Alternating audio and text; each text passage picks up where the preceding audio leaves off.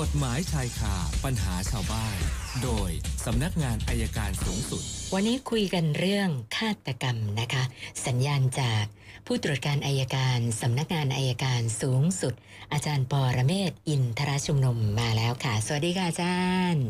สวัสดีครับคุณสุนันท์ครับเช่นค่ะวันนี้อยากคุยเรื่องฆาตกรรมเรื่องหนึ่งที่เป็นเรื่องที่น่าสนใจ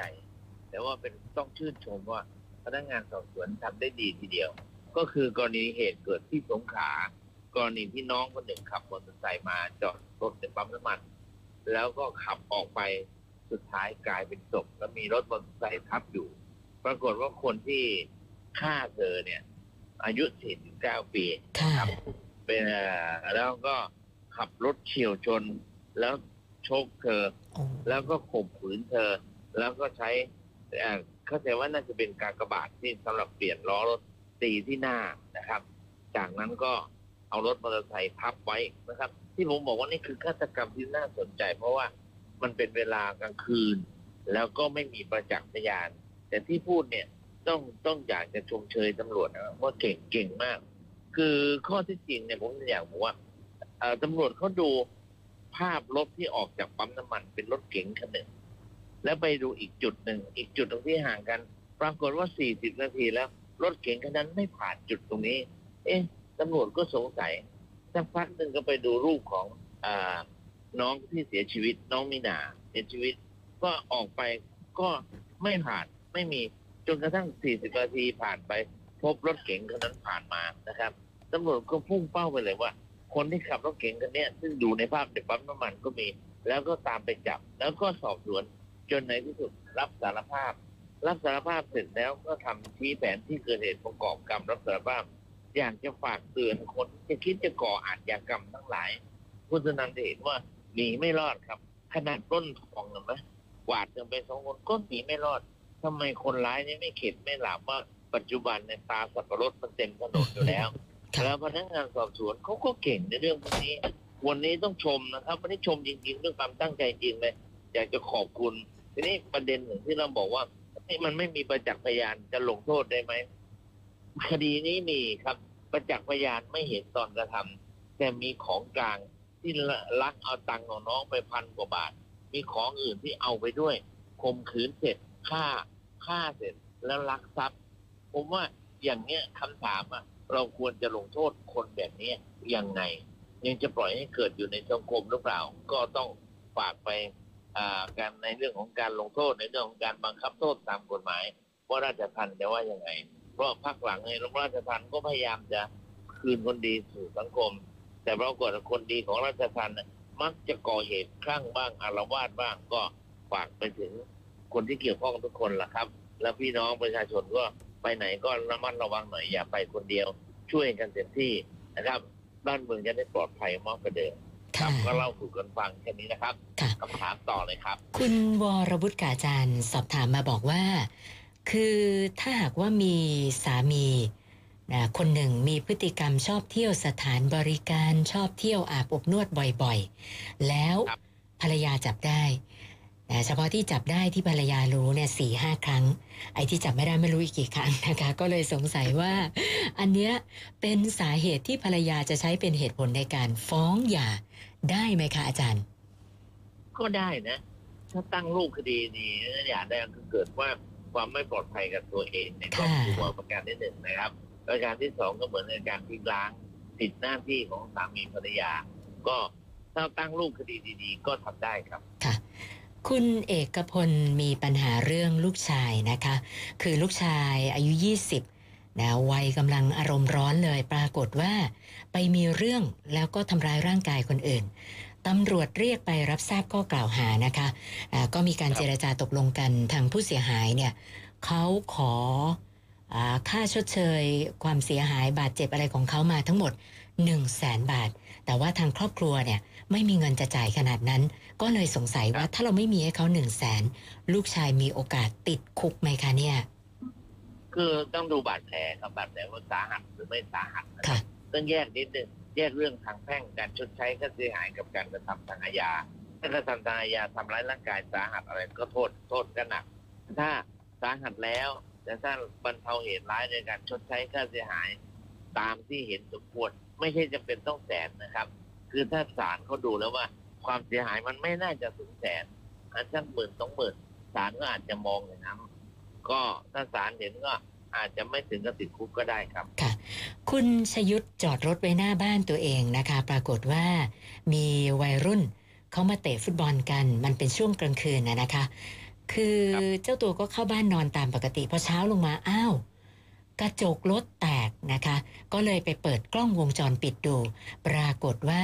เป็นกลุ่มวัยรุ่นที่มาเตะฟุตบอลนี่แหละค่ะนะเตะอัดมาโดนกระจกรถแตกเลย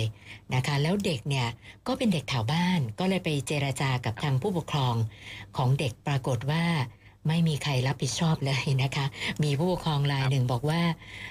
ถ้ามีหลักฐานก็ไปฟ้องเอาเองก็แล้วกันนะก็เลยปรึกษามาว่าแม่เจอแบบนี้ทำยังไงดีคะอาจารย์ไปแจ้งความทำข้อหาทำให้เสียทรัพย์แม้จะเป็นเด็กแต่ตำรวจก็อาจจะเรียกมาแล้วถ้าเป็นไปไม่ได้ถ้าไม่จะไม่ตกลงกันเนี่ยก็อาจจะเป็นถูกคดีศาลเยาวชนได้ผู้ปกครองก็ไม่รู้ว่าการที่ลูกเรียนไปทำนะมันต้องรับผิดมันไม่ใช่คนที่เตะคนเดียวนะครับทุกคนที่ร่วมกันเตะนะครับก็ไปเตะอย่างนั้นบางคนบอกว่ามันมีเจตนาไหมอันนี้อาจจะเป็นเจตนาโดยเล็งเห็นผลว่าถ้าเตะฟุตบอลแล้วอาจจะไปโดนทรัพย์สินคนอื่นเสียหายทุกคนที่ร่วมกันก็ต้องร่วมรับผิดชอบครับค่ะส่วนท่านต่อไปคุณเอกพลนะคะอยู่กับภรรยาโดยที่ไม่ได้จดทะเบียนสมรสแล้วก็ไม่มีลูกด้วยกันนะในช่วงที่อยู่ด้วยกันเนี่ยนะคะมีการไปปลูกบ้านร่วมกันแต่ว่าบ้านเนี่ยปลูกบนที่ดินของพ่อตาล่าสุดปรากฏว่าภรรยาไปมีชายอื่นซะแล้วนะคะก็เลยเลิกกันทีนี้คุณเอกพลอยากจะทราบว่าแล้วบ้านที่เขาก็ลงเงินปลูกนะคะที่บ้านในที่ดินของพ่อตาเนี่ยไม่ทราบว่าเราเราจะทำยังไงต่อดีล่ะคะอาจารย์ก็หนึ่งเจรจากันนะครับแล้วถ้าเราจะคือจริงๆแล้วมันต้องคนละครึ่งนะครับถึงแม้ไม่ได้จดทะเบียนสมรสก็เป็นทรัพย์สินที่ทำมาหาได้ร่วมกันในบ้านหลังเนี้ยก็ต้องถือคนละครึ่งวิธีการก็คือว่าขอค่าชดเชยค่าหารสองแล้วก็รับเงินบางส่วนลองคุยกันดูครับกับพ่อตาได้บ้างเสียบ้างก็ลองดูดีกว่าครับค่ะคุณสิทธิชัยไปค้ำประกันการซื้อรถให้เพื่อนยังผ่อนไม่หมดเลยนะคะปรากฏว่าเพื่อนติดการพนันเอารถไปจำนำแล้วก็จำนำกับเจ้าของบ่อนนั่นแหละค่ะนะตอนนี้ยังไม่มีใครฟ้องไฟแนนซ์ยังไม่ได้ดำเนินการอะไรแต่ว่าคุณสิทธิชัยบอกว่าในฐานะผู้ค้ำเนี่ยนะคะเรารู้แบบนี้แล้วเนี่ยเราไปแจ้งความไว้ก่อนได้ไหมเผื่อไฟแนนซ์จะได้ไม่ต้องมาฟ้องเราด้วยอะค่ะอาจารย์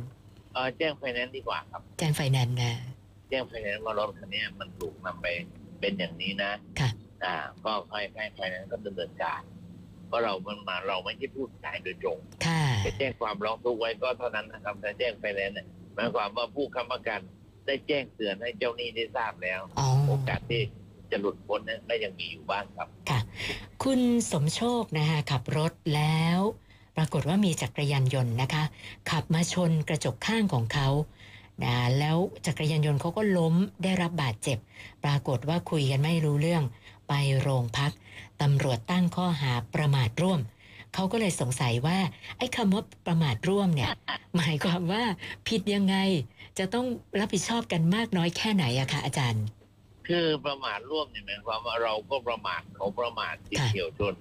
คำถามที่สองเราประมาทหรือเปล่าเราขับในช่องทางของเราได้ไปตัดหน้าตัดตาเขาแล้วเขามาชนเราเนี่ยอันนี้ไม่ใช่ประมาทร่วมแต่การที่ชอบตั้งข้อหาประมาทร่วมเนี่ยเพื่อให้ทั้งสองฝ่ายเลิกแล้วต่อกันเท่านั้นเองนะครับผมต้องบอกว่าไอ้เรื่องนี้มันต้องว่ากันอยากให้ฝากให้เพื่อนเพื่อนพนักงานส่วนน้องๆเนี่ยดูหน่อย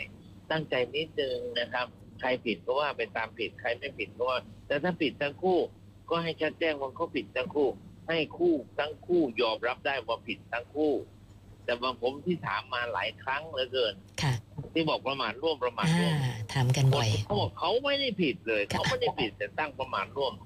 บางทีมันดูเหมือนว่าเจตนาจะเตะคดีออกได้มากกว่าครับถ้าไม่ผิดก็คือไม่ผิดครับค่ะอาจารย์คะแล้วเวลาที่เราไม่เห็นด้วยกับประมาทร่วมเนี่ยถ้าเราจะดำเนินการสู้จริงๆเนี่ยมันยุ่งยากมากไหมคะไม่ยุ่งยากหรอกครับการรถชนเนี่ยนะครับคดีรถชนเนี่ยหนึ่งนะครับจะดูว่ามันชนตรงไหนชนตรงไหนก็ดูยังไงครับก็ดูมีเศษสิ่งของตกตรงไหนถ้าเป็นรถเก๋งง่ายๆรถเก๋งชนกันเนี่ยไอ้เศษดินที่อยู่ในบังโคลนเนี่ยร่วงตรงไหนตรงนั้นจุดชนพอได้จุดชนก็จะสรุป ดูสภาพรถที่ชนเราจะรู้ทันทีนะครับว่าใครเป็นฝ่ายผิดหรือใครเป็นฝ่ายถูกอันนี้คือเทคนิคนะครับตอนผมเป็นอัยการอยู่ชลบุรีเพราะตำรวจเขาก็ทำกันอย่างนี้เขาดูคนนี้ผิดคนนี้ไม่ผิดก็ว่ากันไปประชาชนจะได้สบายใจขึ้นครับค่ะแล้วก็ท่านสุดท้ายคุณปัญญานะคะอยากจะทราบว่าหลังจากที่ศาลพิพากษาให้เราเป็นบุคคลล้มละลายแล้วก็ครบตามกำหนดเรียบร้อยตอนนี้ปลดการล้มละลายแล้วหลังจากนี้หมายความว่าเจ้าหนี้จะมาตามทวงเงินหรือว่ามายึดทรัพย์อะไรเรายังได้อีกไหมคะอาจารย์ถ้าเป็นหนี้ก่อนที่จะศาลตัดสินเรื่องล้มละลายหรือหลังก่อนศาลจะปลดการล้มละลายหนี้นั้นเท่ากับศูนย์ครับเป็นศูนย์นะติดมาเรียกเก็บอีกแล้วครับอ๋อสบายใจได้ตั้งต้นใหม่ เริ่มกันใหม่ นะคะวันนี้เข้ามาเจ็ดคำถามเมื่อวานนี้สองร้อยเจ็ดสิบสองก็เป็นสองร้อยเจ็ดสิบเก้าแล้วค่ะอาจารย์โอเคครับเอาเดี๋ยวพรุ่งนี้คุยกันใหม่ครับได้ค่ะสวัสดีครับวันนี้ขอบคุณมากค่ะสวัสดีค่ะอาจารย์ปรเมศวร์อินทรชุมนุมค่ะกฎหมายชายคาปัญหาชาวบ้านโดยสำนัก